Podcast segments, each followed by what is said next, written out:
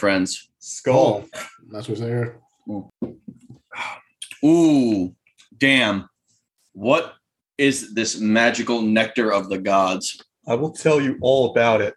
So, I'd like to dedicate this episode to my friend Gavin, who has gone on to the halls of Valhalla. He unfortunately lost his battle with COVID 19. Mm. And today we are drinking a bottle of mead that he himself brewed. Wow. It was the last batch that he made. Wow. So Oh, we say skull and we dedicate this drink to you, Gavin. Mm. May the Valkyries fly you off to glory. You're here. yeah.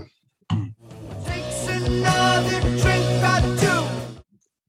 Well, thank you all for joining us, listeners and our guests. So, who do we got today? You've got George. You've got Tom, You've got Hattie. And you have Eric. and you've got another podcast coming. Hell yeah. And we welcome back Eric as our first returning guest. And Eric is with us recording a double today. Mm. We are going to get to the song he requested for our next episode, but graciously, Eric agreed to also join us for this one because Tom and I have been meaning to get to it for a while. Ladies and gentlemen, we're here to talk about Halls of Valhalla and for the first time, the album Redeemer of Souls. I think it goes without saying, Eric. Great to have you back. Great, great to be here, guys. And uh, yeah, uh, had a blast last time, and uh, I'm looking forward to this. Yeah, and we've already heard your Judas Priest origin story. Indeed. But hey, I mean, if you want to tell us what you've been up to in the meantime, still working on your awesome Maiden A to Z show, and now hitting up some of those summer concerts in Europe as Yeah. well, right? Yeah. So uh, as we're recording this, I uh, yesterday got back from Gothenburg, which is sort of in the west coast of uh, Sweden. Uh, actually, we're me and my co-host, and among other people, were lucky enough to see the Iron Maiden live uh, for the first time in four years. Uh, Friday night. So that was really fun. Still feels kind of surreal because I've been kind of waiting for it for so long that it sort of feels weird that, you know, I'm waiting it for, you know, it got postponed a few times. So it feels kind of weird that it's over now. But uh, yeah, I had a hell of a good time. Uh, hung out with a bunch of uh, great people, had, you know, lots of beer, lots of uh, hanging out, listening to some great tunes. And it was, it was, a, it was a very in- intense but fun, like 48 hours. Fantastic, man. Always great to see your fav- your faves when they come into town, especially Yeah. after a long period of anticipation. Yeah. Lots of trooper beers were consumed, I hope. Hmm. Oh yes, they. uh Oh yeah, at the all pretty much. There's like there's several sort of uh, uh, pre parties around town, and they all had sort of gotten quite a bit of, or quite a bit of trooper. What were the what was what were the standout tracks of the night? For me, it was really fun hearing. um There's a song called Revelations. I really liked hearing that, and there's a song called Sign of the Cross. They did that. Uh, that's from the uh, X Factor album, which is not one of the more popular ones among a lot of fans. I really dig it. That one Um, really got brought back to the forefront by Yeah. this recent tour. In fact, I think that's probably one of my top 10 Maiden songs, maybe maybe top 10, certainly Yeah. at least top 20. Hmm. They do some real interesting stuff there with the song length going through these multiple changes and the Gregorian chanting. It's cool shit, man. I, I like for me, for me, for, for me, that's that's probably the, the the best Maiden track of the '90s by far. You know, they had kind of a they're they're go, they went through a rough patch there, and there's some good stuff there. But uh, that that for me is is a legit, you know, amazing song. So that was really cool, and they did some new stuff, which was fun to hear. They they opened the the show with uh, three tracks from the new the latest album. That was really cool. But essentially, this is a tour. Besides those three, they they they switched out a couple songs, they added a couple songs, but it's essentially the same tour they were doing uh, when I saw them last time in 2018. Um, So there weren't there weren't that many surprises. I knew the set list uh, going in, but it still it was still was a it was a great time. So A little bit of new and a lot of nostalgia. yeah, I mean, hey, we talked about the 50 Heavy Metal Years tour and how there were, I think, five tracks from Painkiller. Yeah. And I think there was maybe one, maybe two songs from Post Painkiller, but very little. Yeah. So, you know what? sometimes you just got to get out there and play the classics. Yeah, yeah, Yeah. definitely. You've got your run to the hills. You've got the trooper, number of the beast, presumably. Yep, Yeah. yep. And let's be honest, people don't really get tired of hearing Fear of the Dark, whether it's your second time or second hundredth time.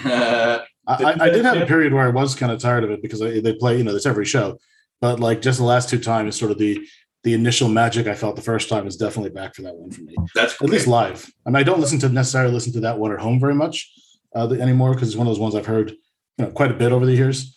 But uh, yeah, live it, was it was great. Right, right. I think I could go a long time without ever listening to Run to the Hills on my daily commute. But if Yeah. I'm at a Maiden concert with three of my friends and we have our arms around each other's shoulders and we're just shouting Run to the Hills at the top Yeah. of our lungs, I mean, come on, that's yeah, a great that never gets old, dude. That's like no. that's like "Don't Stop Believing," bro. That Yeah, song yeah. doesn't. That song, well, for me, it doesn't get old, but Don't stop believing. yeah. That I think I have a few friends who have described that as a drunk people song. Oh, for that's sure. not that's not Yeah. part of the truth. This is really this. I don't know if you ever watched the show Gravity Falls. They do a s- like a really brief parody where the the song is called "Don't Stop Unbelieving," and the lyrics are "Never, don't not feel your feelings." Yeah. Double negatives and triple negatives. Oh, those are a God. trip. It still breaks my brain whenever I think about it. oh man, did you get a chance, Eric, to see Priest live in any of your recent travels? I know I they've not. going around Europe. They have, but nowhere near where I've been. So unfortunately, I haven't I haven't, I haven't seen them. Lame. Yeah, I know. I'll cross my fingers for next year. They're doing Well, I mean, in theory, they're supposed to come here in in May uh, with uh, with Mr. Ozzy Osbourne. I I'm not going to bet the ranch on that happening. I was gonna say, is that are those still like tentative plans? yeah, I mean, I've had the tickets for half a decade at this point, so it's getting kind of realis- ridiculous. And speaking of Sweden, and speaking Indeed. of the Great White North, we should really get to the subject of today's episode, which is Halls of Valhalla off of Redeemer of Souls, an album that I'm actually not all that familiar with and don't care too much for. Yeah, and I think that's something we definitely have to talk about. And as we've been taking a look at a little something from every album early in our run, especially coinciding with the anniversaries mm-hmm. of each of these albums, Redeemer of Souls is now eight years old, and it kind of feels like it came and went. It's an album that Judas Priest fans forget about, and that kind of is punctuated by the fact that this is the last album where we are finally talking about a track from it. Mm. So, what exactly happened? Why is this album so forgotten? That's something that I think we need to probably think about a little bit. Mm. And Eric, maybe we'll start with you. Do you remember Redeemer of Souls coming out? And do you remember what you thought of it eight years ago?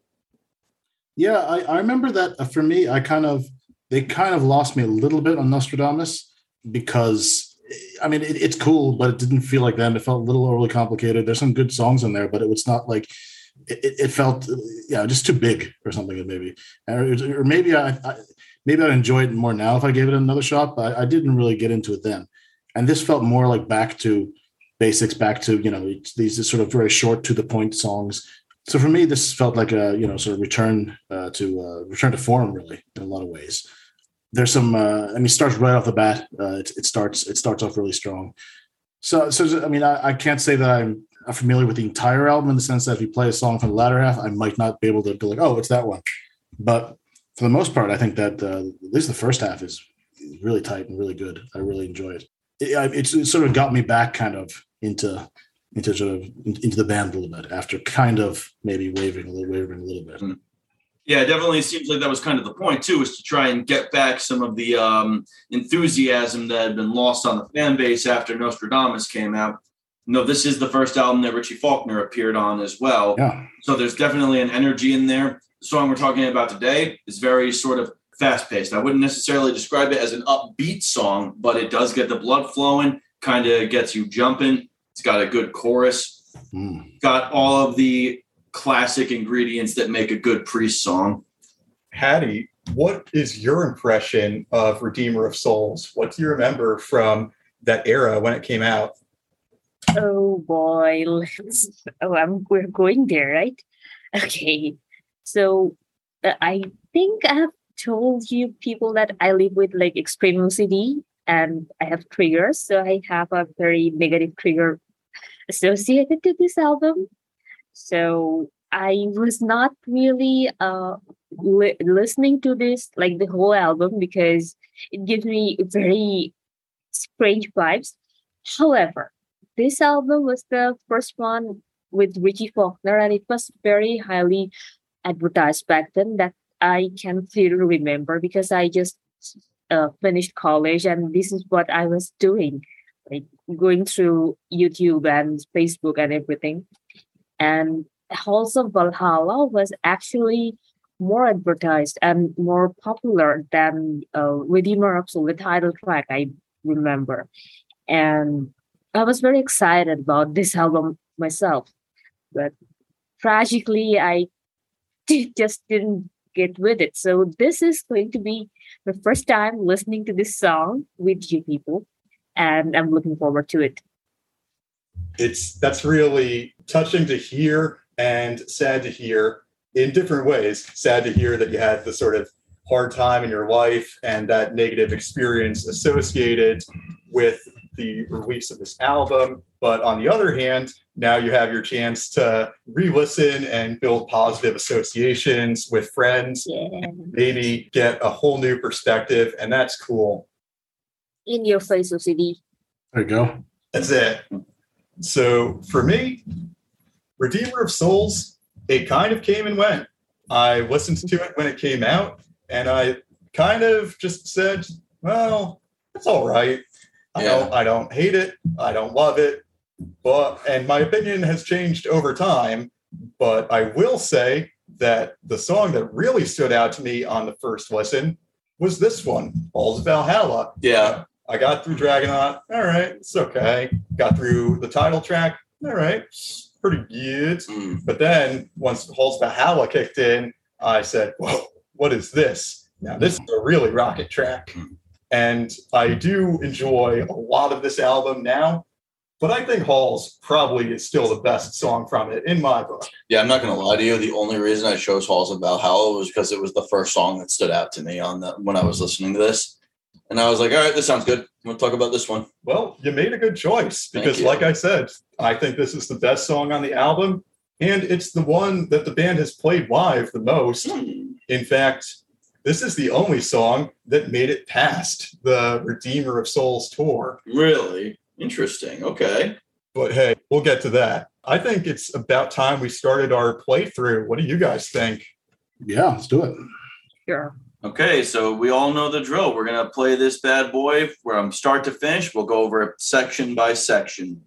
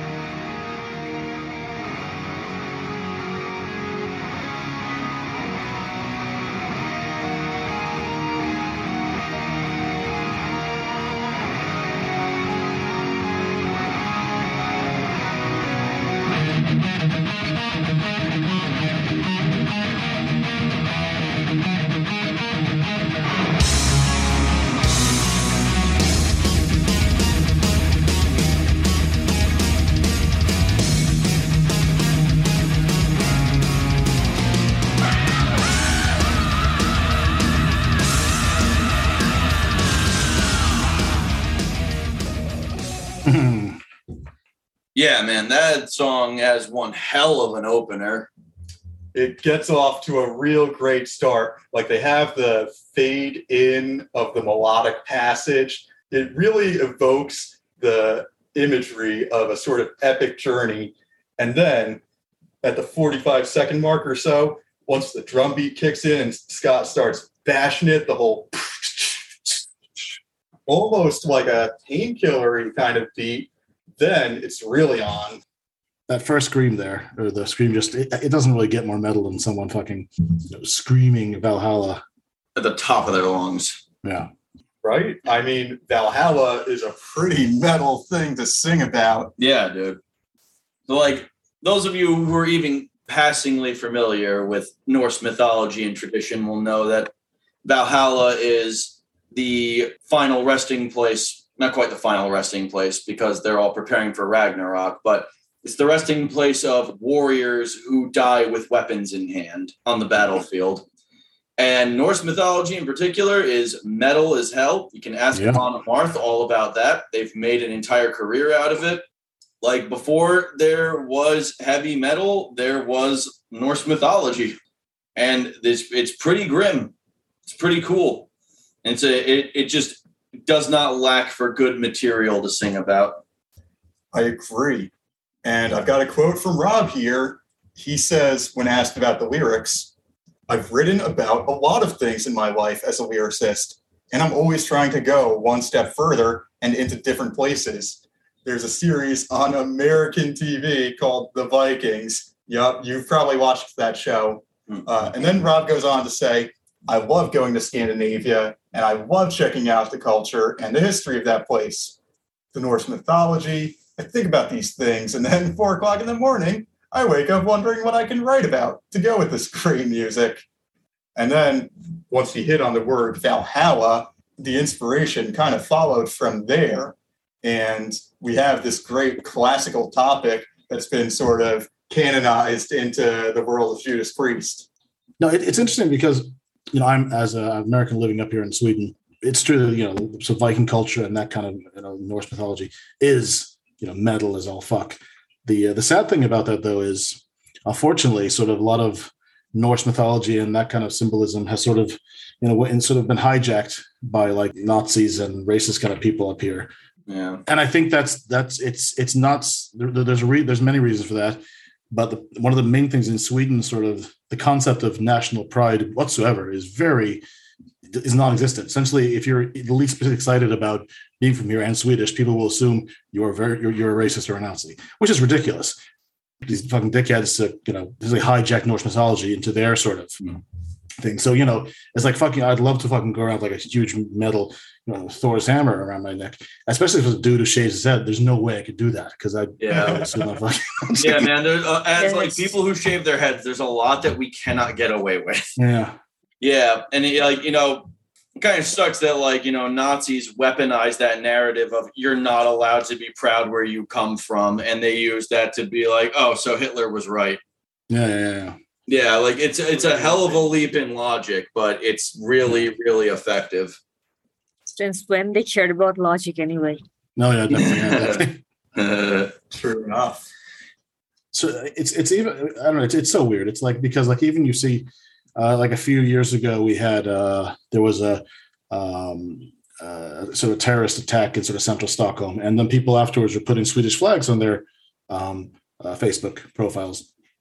And there are some people sort of like that I know who are pretty sensible people who are like, oh, you know, you shouldn't use, you know, the, the, we're trying to stop that instead of, you know, it's it's uh, it's uh, it's sort of ex- it's excluding other people, and it's kind of flags are a symbol of exclusion, and it's blah blah blah blah blah. And it's like, well, no, the reason that's the case is because you're making it the case. You're you're giving it to them by doing that. Basically. yeah, Yeah, I mean, I don't necessarily mean like you need to have like 75 Swedish flags, you know, all over the place just to show you that, that's that's that might be a bit much.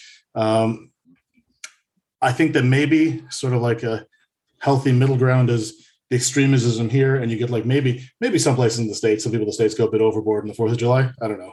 Hmm. So somewhere in the middle is probably a healthy middle ground. yeah, man. Like I'd say so. yeah man like it's okay to be proud of like like i'm like i'm pretty like proud of like being raised in new york for example because there's a lot of cool shit that happens in new york and a lot of cool places in new york and people That's right. and, and i don't think there's anything wrong with that you know Oh, nothing like the baggage that comes with being a colonizer living on stolen land Well, like, like for instance, there's a sort of con- the concept you see people that, that sort of is very foreign to people here is when you see people in the states talking about how they think you know they, they were you know that they see themselves living in the best country in the world. That doesn't necessarily mean for me. I, th- I think you can feel that without necessarily looking down on someone else. You can just feel you what you have. You're very happy with what you have. Doesn't necessarily mean that you're by default you're like, well, those guys over there suck because we are the best. That's Yeah, the same yeah. thing. I think. Yeah, you can have both. You can be proud. Yeah, definitely. You don't have to look down your nose at everyone from the pedestal you've built for yourself. Exactly. Yeah. All that being said, though, something cool that I've noticed, speaking of Valhalla, is Oh, sort of like this resurgence in Norse paganism. And people seem to be more heavily identifying with the pantheon of Norse gods. Yeah. And paganism in general, i.e., religions outside that of the three major Abrahamic Mhm. faiths, are growing in popularity as people start to find the fundamental teachings of Christianity and Judaism and Islam as they start to find those to be unsatisfactory Yeah. to their modern sensibilities, which is hilarious to me because paganism predates all three of those religions to one Yeah. extent or another, and they are more in line with modern values. Hmm. It's yeah, you see more like I mean, I've noticed like for instance these uh, various offshoots of like a satanic temple, which is sort of an offshoot of uh, I mean, you know, it's it's sort of a, a sort of variant of Satanism that you know has become really big in the last few years. Um, Yeah. Yeah. and you know, you get more of that kind of stuff, which is just definitely reaction to a lot of the stuff going on around the world. Because you know, I'm, I've talked a lot about my pod where I'm very anti-organized religion because I think it's it's used it's it's uh it's poison. I feel, and it, it's it's Yeah. if you if you remove that from the world, I think a lot of people would be a lot Yeah. better off. I, I don't necessarily mean that I'm against faith or believing in stuff. That's different. I don't think it's to be organized and sort of essentially weaponized. That's what it is. Yeah, agreed. Religion as a hierarchical structure of power. Yeah. I mean, Actually, the followers have made it worse than what it actually was. Mm. I guess, like the zealots in every religion, Mhm.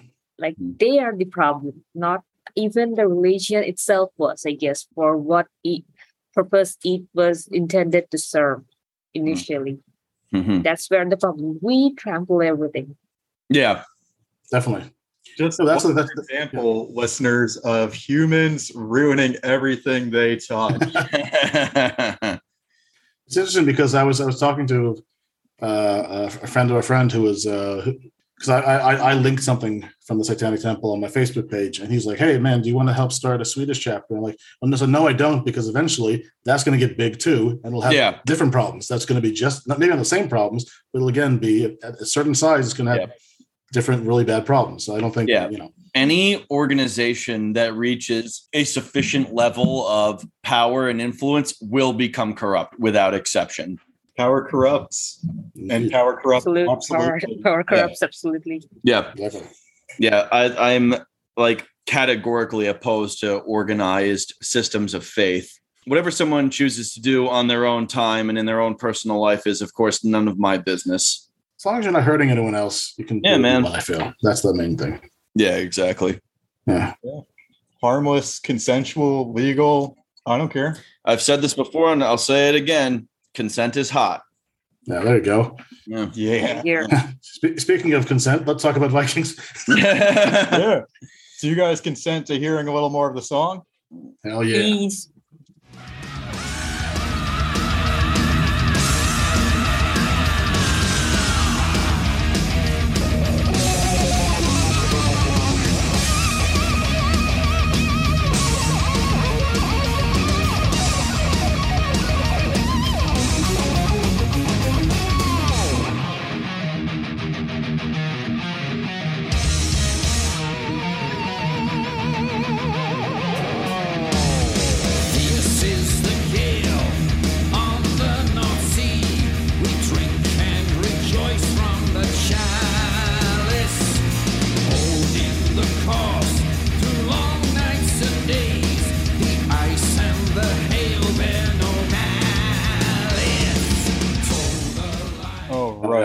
Man, those are great lyrics already. Yeah. We're only on the first verse. Fierce is the gale of the North Sea. We drink and rejoice from the chalice, holding the course through long nights and days. The ice and the hail bear no malice. Mm.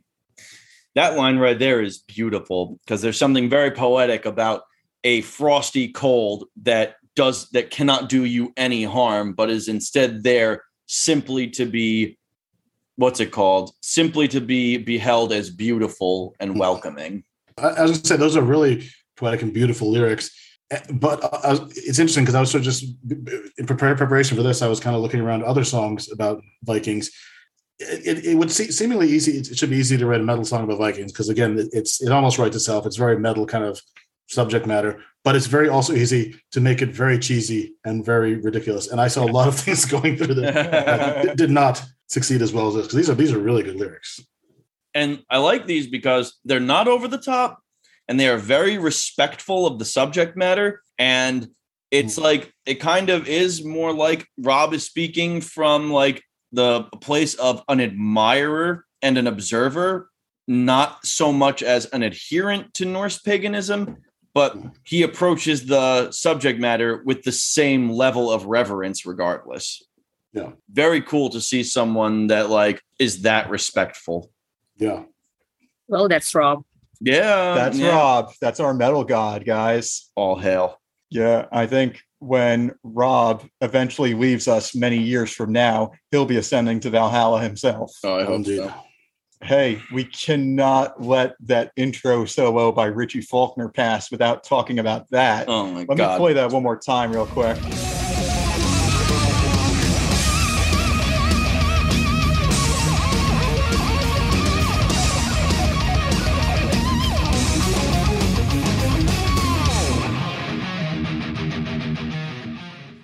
I just I can never get over how clean and precise he is on guitar. It's almost inhuman.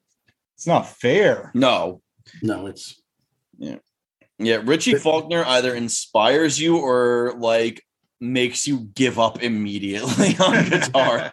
yeah, he has the same kind of effect that Adrian Smith has on me on Iron Maiden because he also is one of those like insanely precise and just like everything is so it's ju- just so yeah it's just amazing it's it's Yeah. it's uh, yeah like how how do you even begin to get to a place like that as a musician? Hmm. Yeah, we've gone on record with our praise for Richie. We've said that we don't think there would be Judas Priest without him, and the band has agreed with that sentiment. Like they were on a supposed farewell tour when KK Downing left the band all of a sudden, and they brought Richie Faulkner just to fill in the shoes. But they had such a good chemistry that they felt like they had to keep it going. Now, that's the official story. There are cynical fans who denounce that whole farewell thing as a publicity stunt, but I think I'm going to take the band at their face value and say that they did actually enjoy working Yeah. with Richie because they're still together. Mm, yeah, Yeah. and as we all know, people never change their minds. They only lie about their true intentions. Of course. Yeah.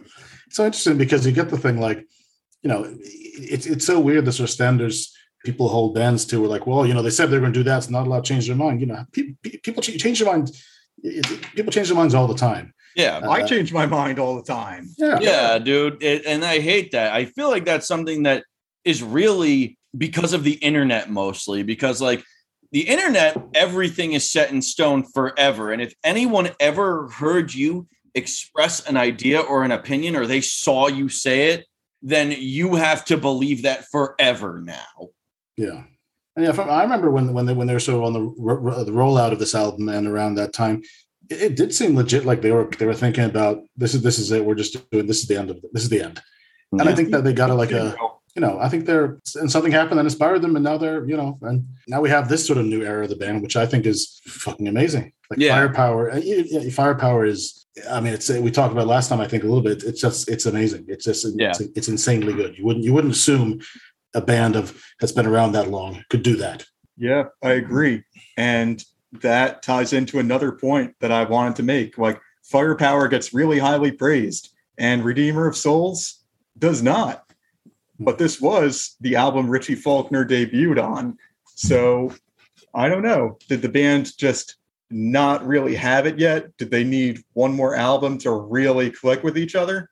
I think so. I mean, you're working out this new chemistry with a band. You're bringing on a person for the first time. They're giving their input. You really do have to kind of like learn to work with a person when you um, embark on a project with them for the first time. And Redeemer of Souls is a good return to form It's pretty clear though that Richie brought a he completely revitalized this band Yeah. and something that had been missing in them for a very long time was suddenly there again. And I think what it was was enthusiasm. It was passion. It was like, and I, I can only imagine how excited he must have been to be there. Of course. And Richie was a Priest fan before he joined Priest, Mm. just like Scott Travis before him. Mm. Scott Travis in the 80s, he would try to meet the band after the show and beg them to listen to demos of him drumming so he could join the band. That's awesome. I heard he also jammed in front of like places this state or something. I'm not sure. It I would- might be a I- rumor. Could totally believe that. And they must have heard that and been like, oh man, that guy's really good. What are we going to tell Dave?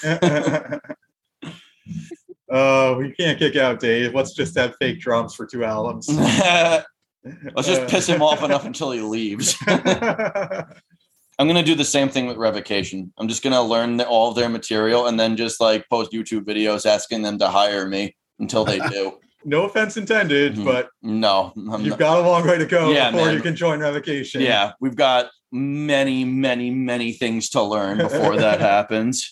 Well, who's up for a little more of the song?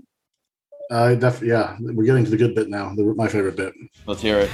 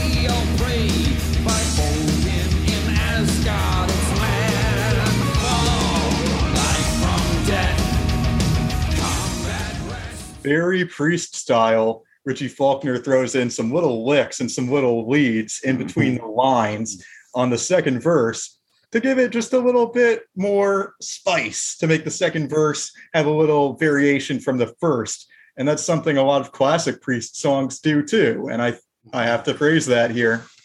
Man, it's wild that that's like one of his greatest strengths is his ability to just throw in little licks just so willy nilly and then just Yeah. return right back into the the main song.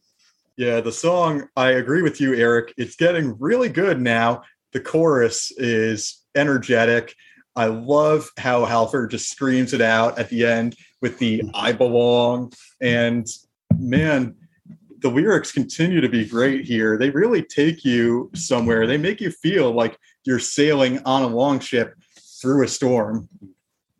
Yeah.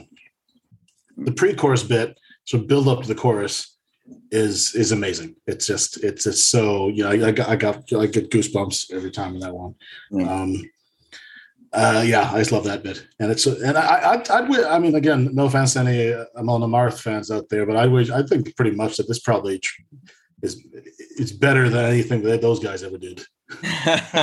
you know, I kind of wanted to say it. I mean, Amon Amarth, like, it's weird, like, because they're they've always, I mean, their theme has always been Viking history and Norse mythology, and now it's Yeah. really starting to feel gimmicky.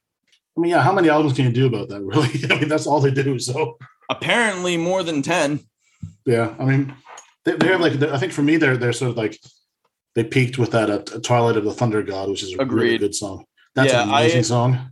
I haven't really listened to anything post Twilight of the Thunder God. I think a lot of Well, people I are did a little. tell you to stop there. Maybe the album after Surtur Rising. Mm. Yeah, I mean, it's hard though when like you've built a career out of this and you've kind of pigeonholed yourself into Yeah, it. True. And I- if I recall correctly, I could be wrong, but I don't even think those guys were really pagan when they started this either. I think no. at first it was literally just a lyrical theme they were going with. Man, so I love how Halford screams it out at the end of the chorus, I belong. But in the second instance of the chorus, he goes even harder on that scream. Yeah, let's hear that. Yeah.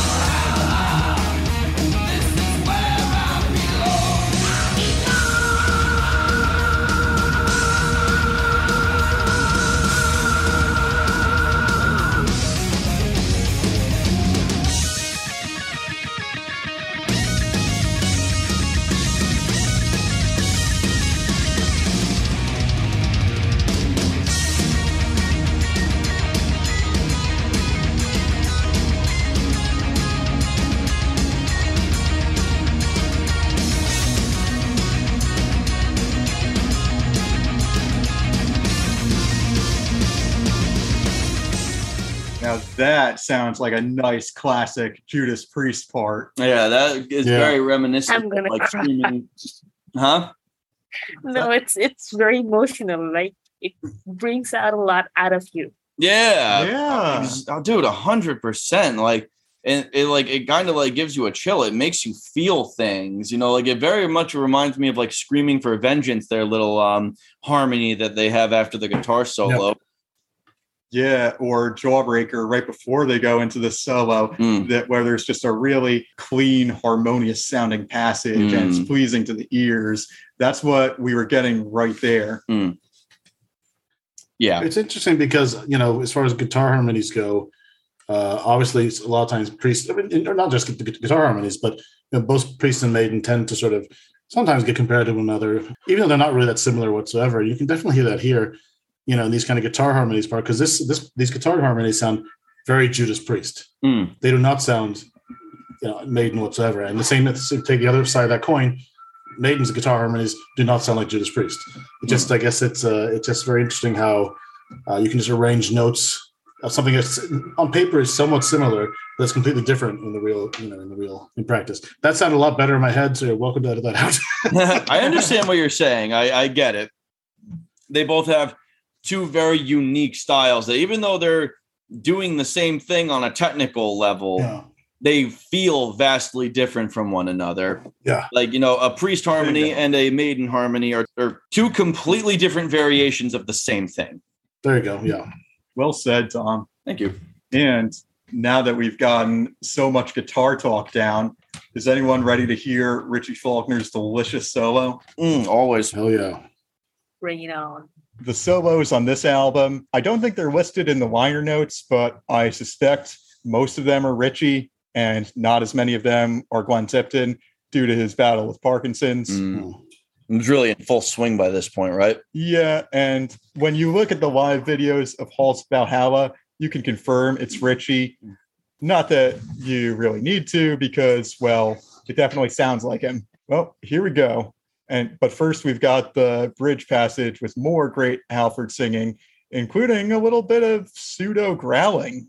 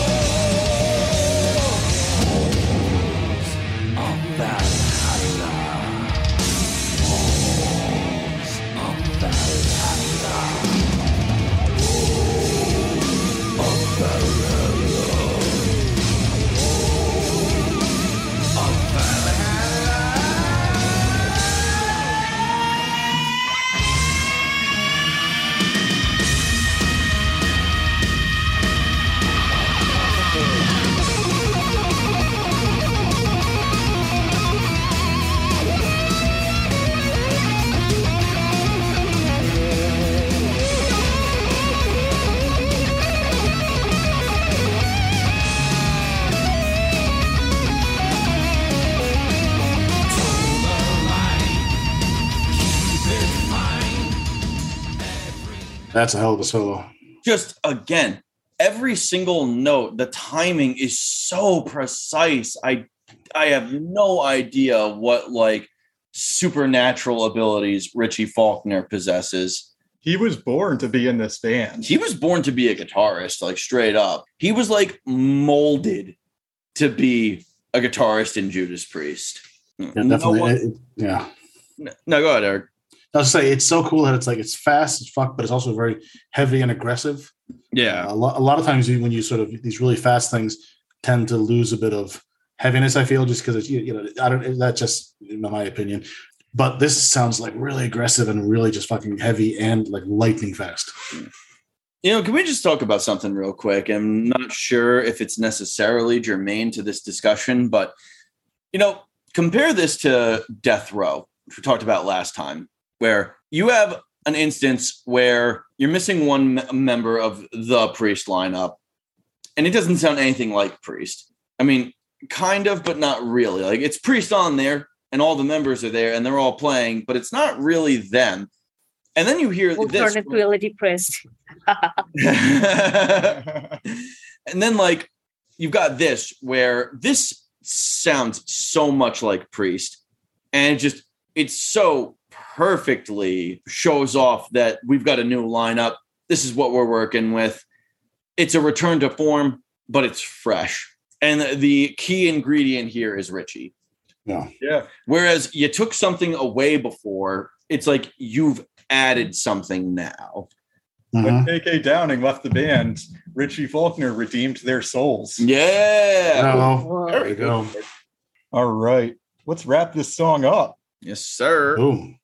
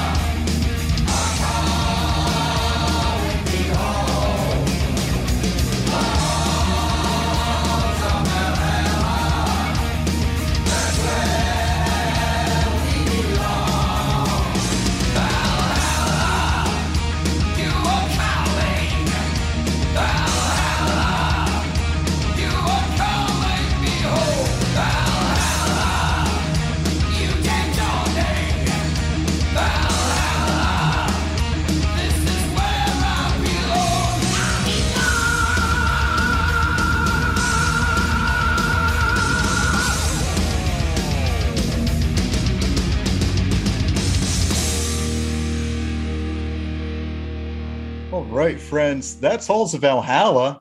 Oh, such a such a great, great, great song.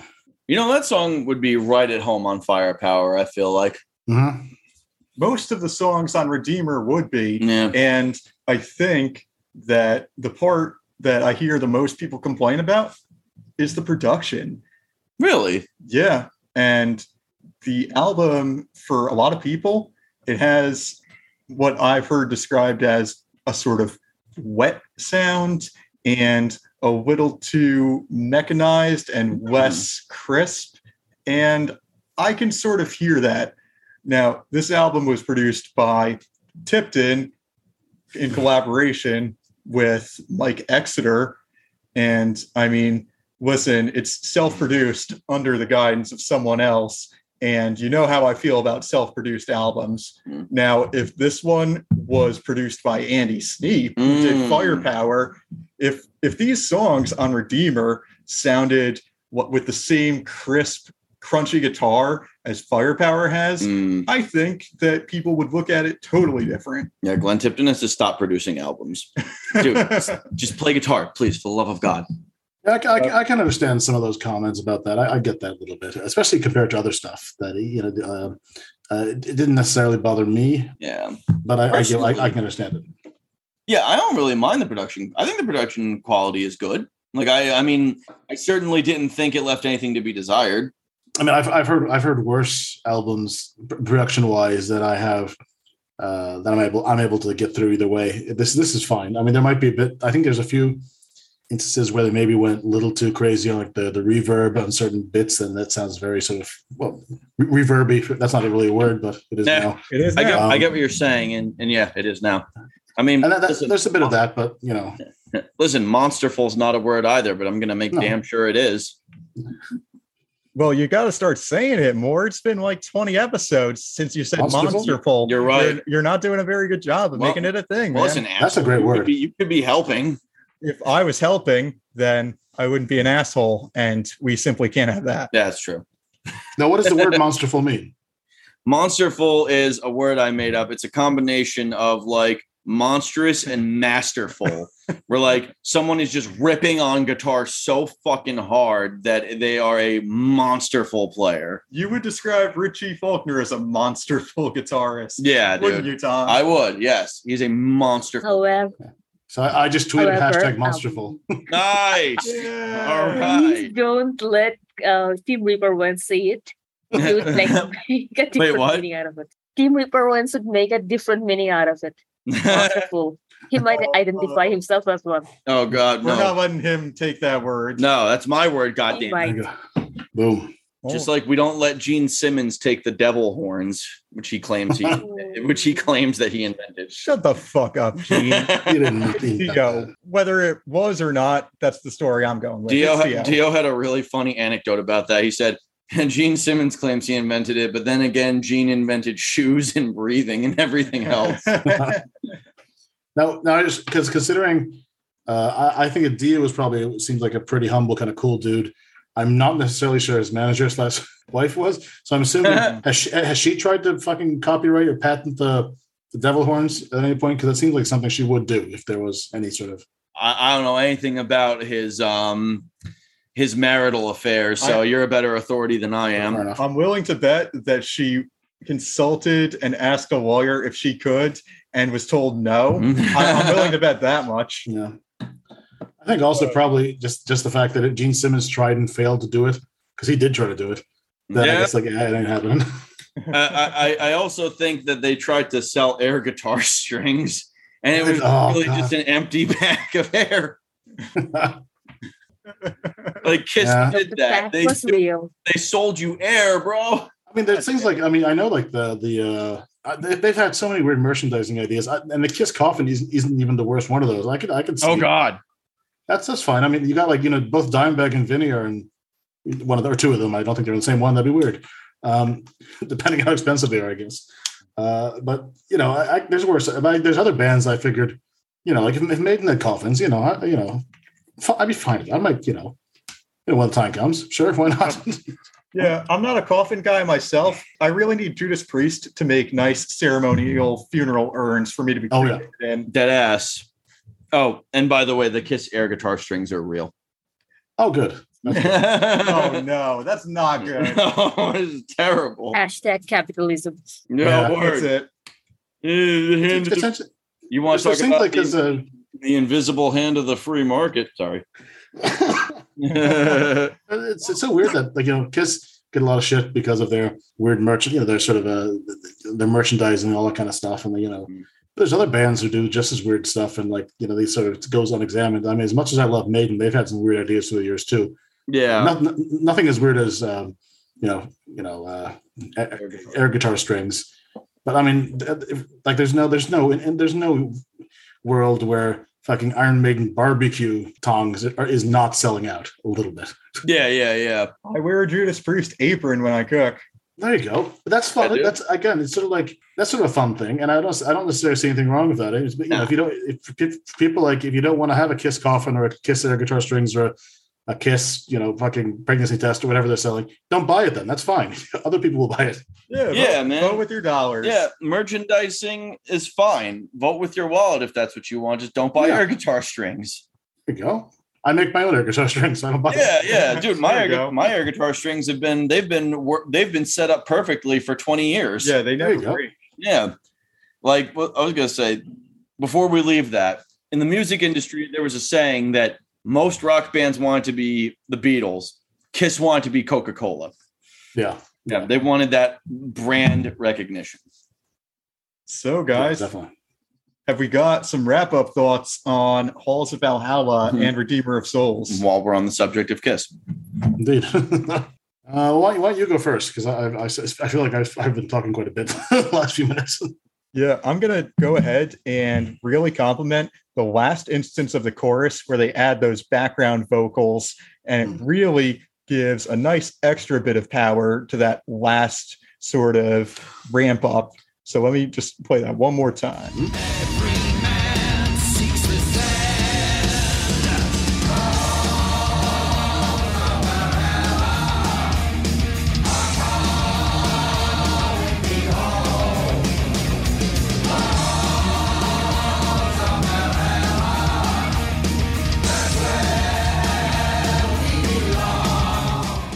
Yeah, see, that adds a nice little bit of energy to it. Yeah. And I think that's great to have in the last chorus because you want the song to keep building and building and give you a good payoff. Mm. Overall, like I have to say, I don't have any complaints about Halls of Valhalla. I think this is a really good priest song. hmm Agreed. Yeah, man. It- This is fun.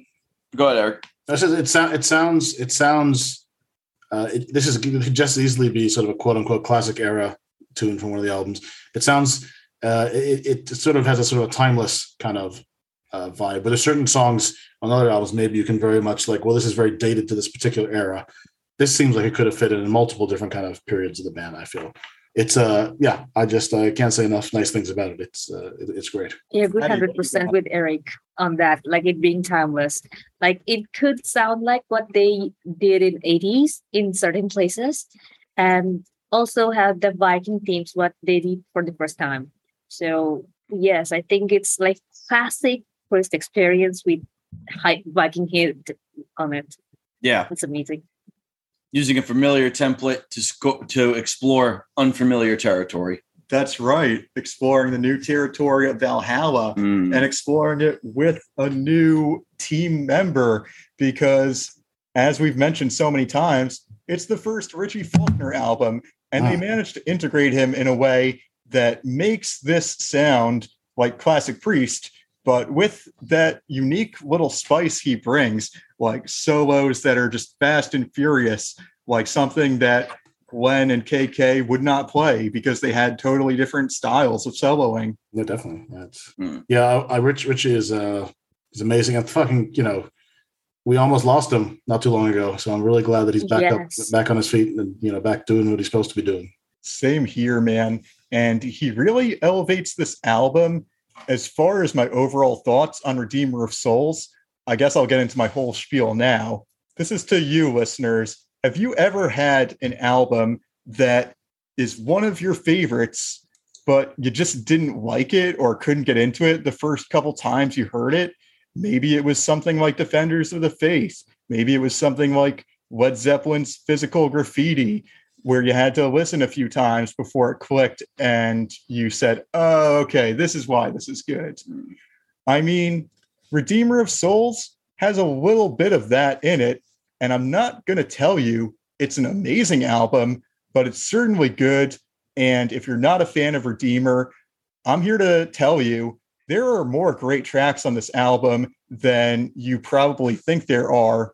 And nowadays, in the context of there being 17 other Judas Priest albums and a basically unlimited amount of music that you can stream for free, you're not as inclined to go back and give an album a fourth or fifth listen to try and get the songs to sink in.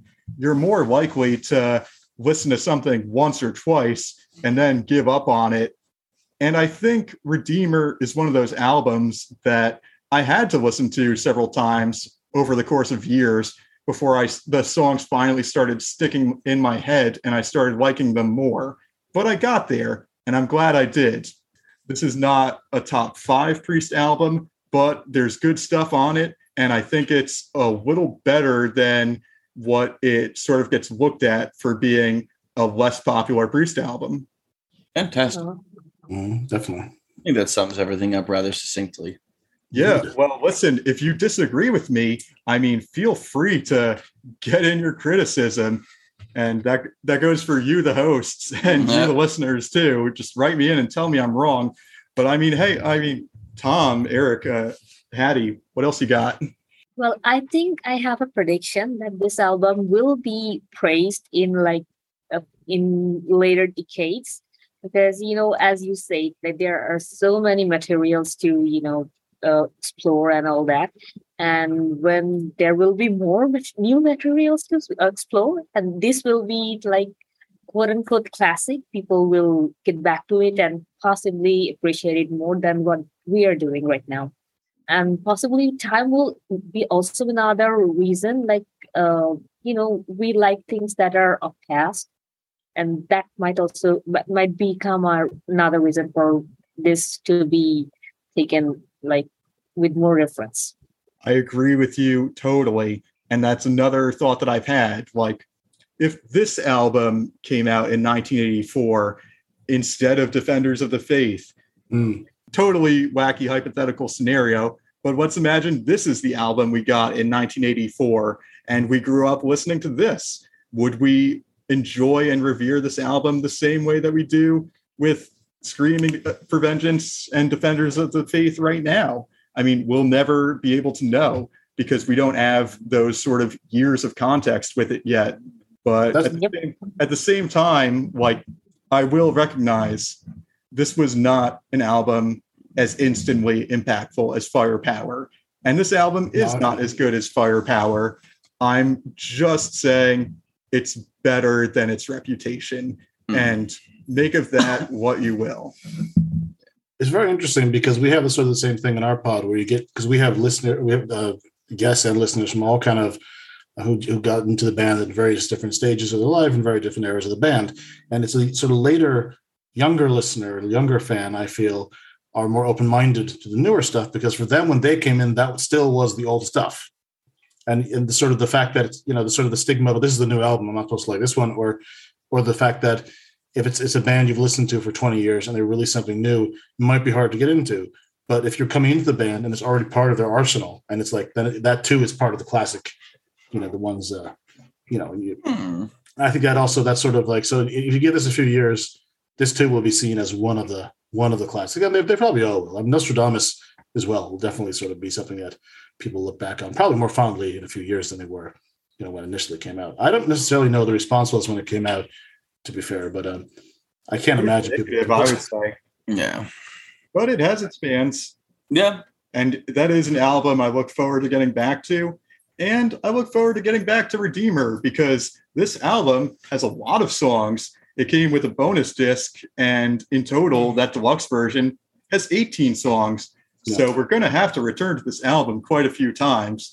So if you don't know it well yet, well, you're going to get to know some of them. You're going to get to know those songs a little better through this podcast. And hopefully, we'll turn you on to one or two more that you end up liking. And that's really what we're trying to do here. If you're a casual fan, we'll try and take you through some of the songs you might not know, and maybe you'll find some new ones you like. And if you do, we'll have accomplished our mission. hell yeah That being said, yep that being said, I want to thank you for coming on board to help us out with this episode, Eric. You gave us a lot of great commentary, and we are going to have you back in a few minutes because we're Indeed. recording a double. But Well, thank for you you very- listeners, we'll see you in two weeks, and we're going to take just a little break now. But because this is the end of the episode, we'll do the outro anyway. Hmm. So until next time, listeners Stay locked in. and, And keep defending the faith. Think the faith Yeah. Woo!